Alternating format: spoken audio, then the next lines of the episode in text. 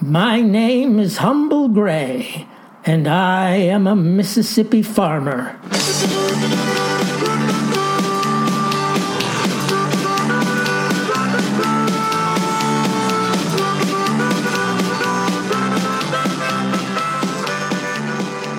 Well, dear listeners, seems like the liberal Hollywood cabal is stronger than even old Farmer Gray imagined. Been sending my groundbreaking screenplay, The Misadventures of Libby Rao, round to the studios, and the response has not been encouraging. No, sir, not encouraging at all. Several rejection slips stating, does not meet our needs at this time, and one or two personal notes bearing the terms hateful, racist, and unbridled fascism have come my way. Even Harvey Weinstein said it was, quote, a crime against female autonomy, unquote. So for now, until the tide turns and a truly courageous producer emerges, my work will grace no silver screen.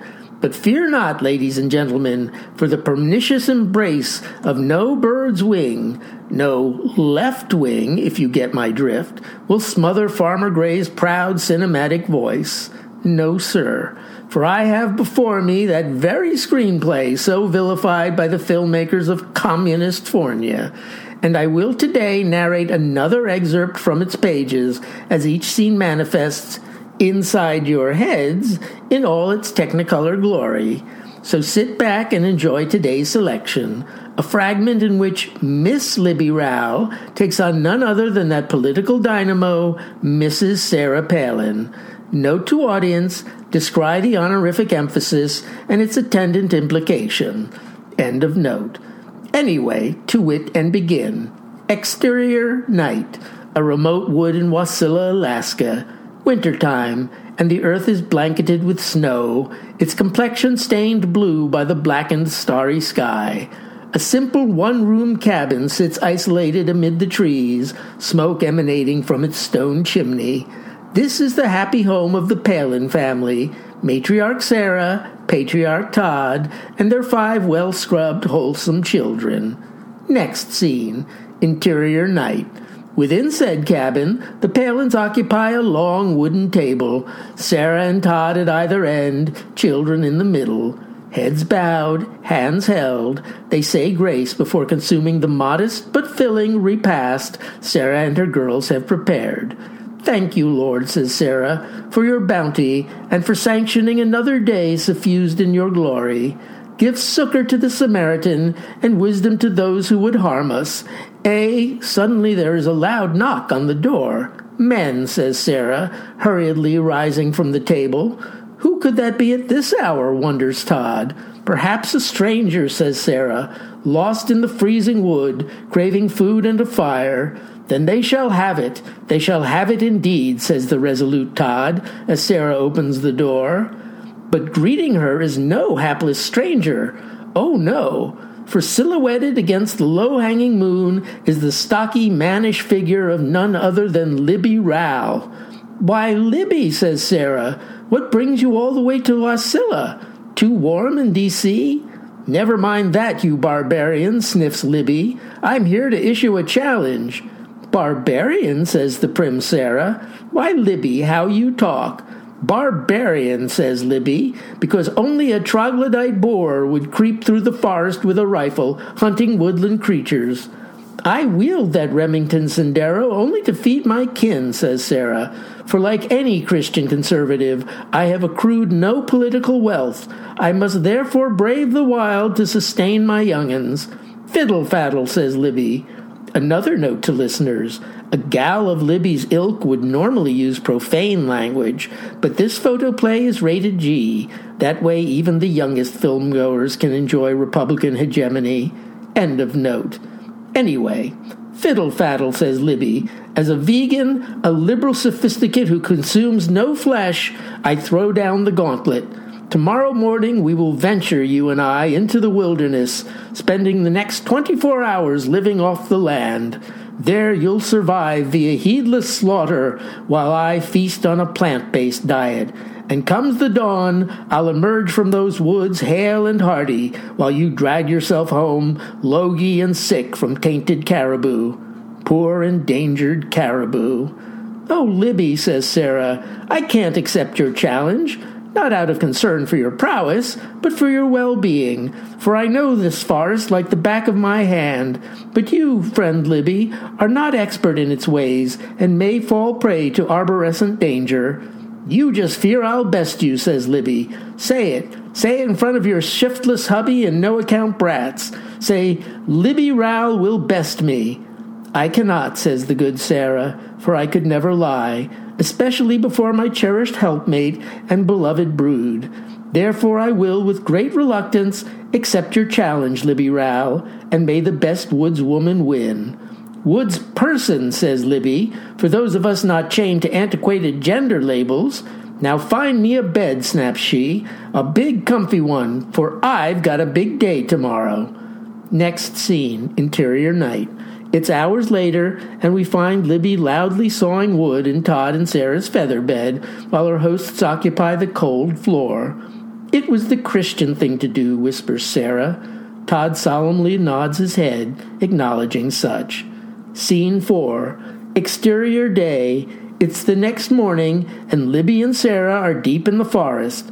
Libby suffers beneath the weight of a large tent pots and pans, a deluxe sleeping bag, a camp chair, and all the other accoutrements of a greenhorn in the woods. Sarah, seeking to commune with nature, not disrupt it, brings only a knife and her rifle, for as a true child of nature, those are all she needs to survive. Are you sure those things aren't too heavy for you? asks Sarah, concerned. Say the word, friend Libby, and I will share your burden. Libby, sweating and puffing in her expensive fleece, her frame hunched beneath the weight of loaded backpack of a loaded backpack, barks, "No, you j- just want to steal some of my supplies. Well, forget it. I came well supplied and you didn't, so just suffer."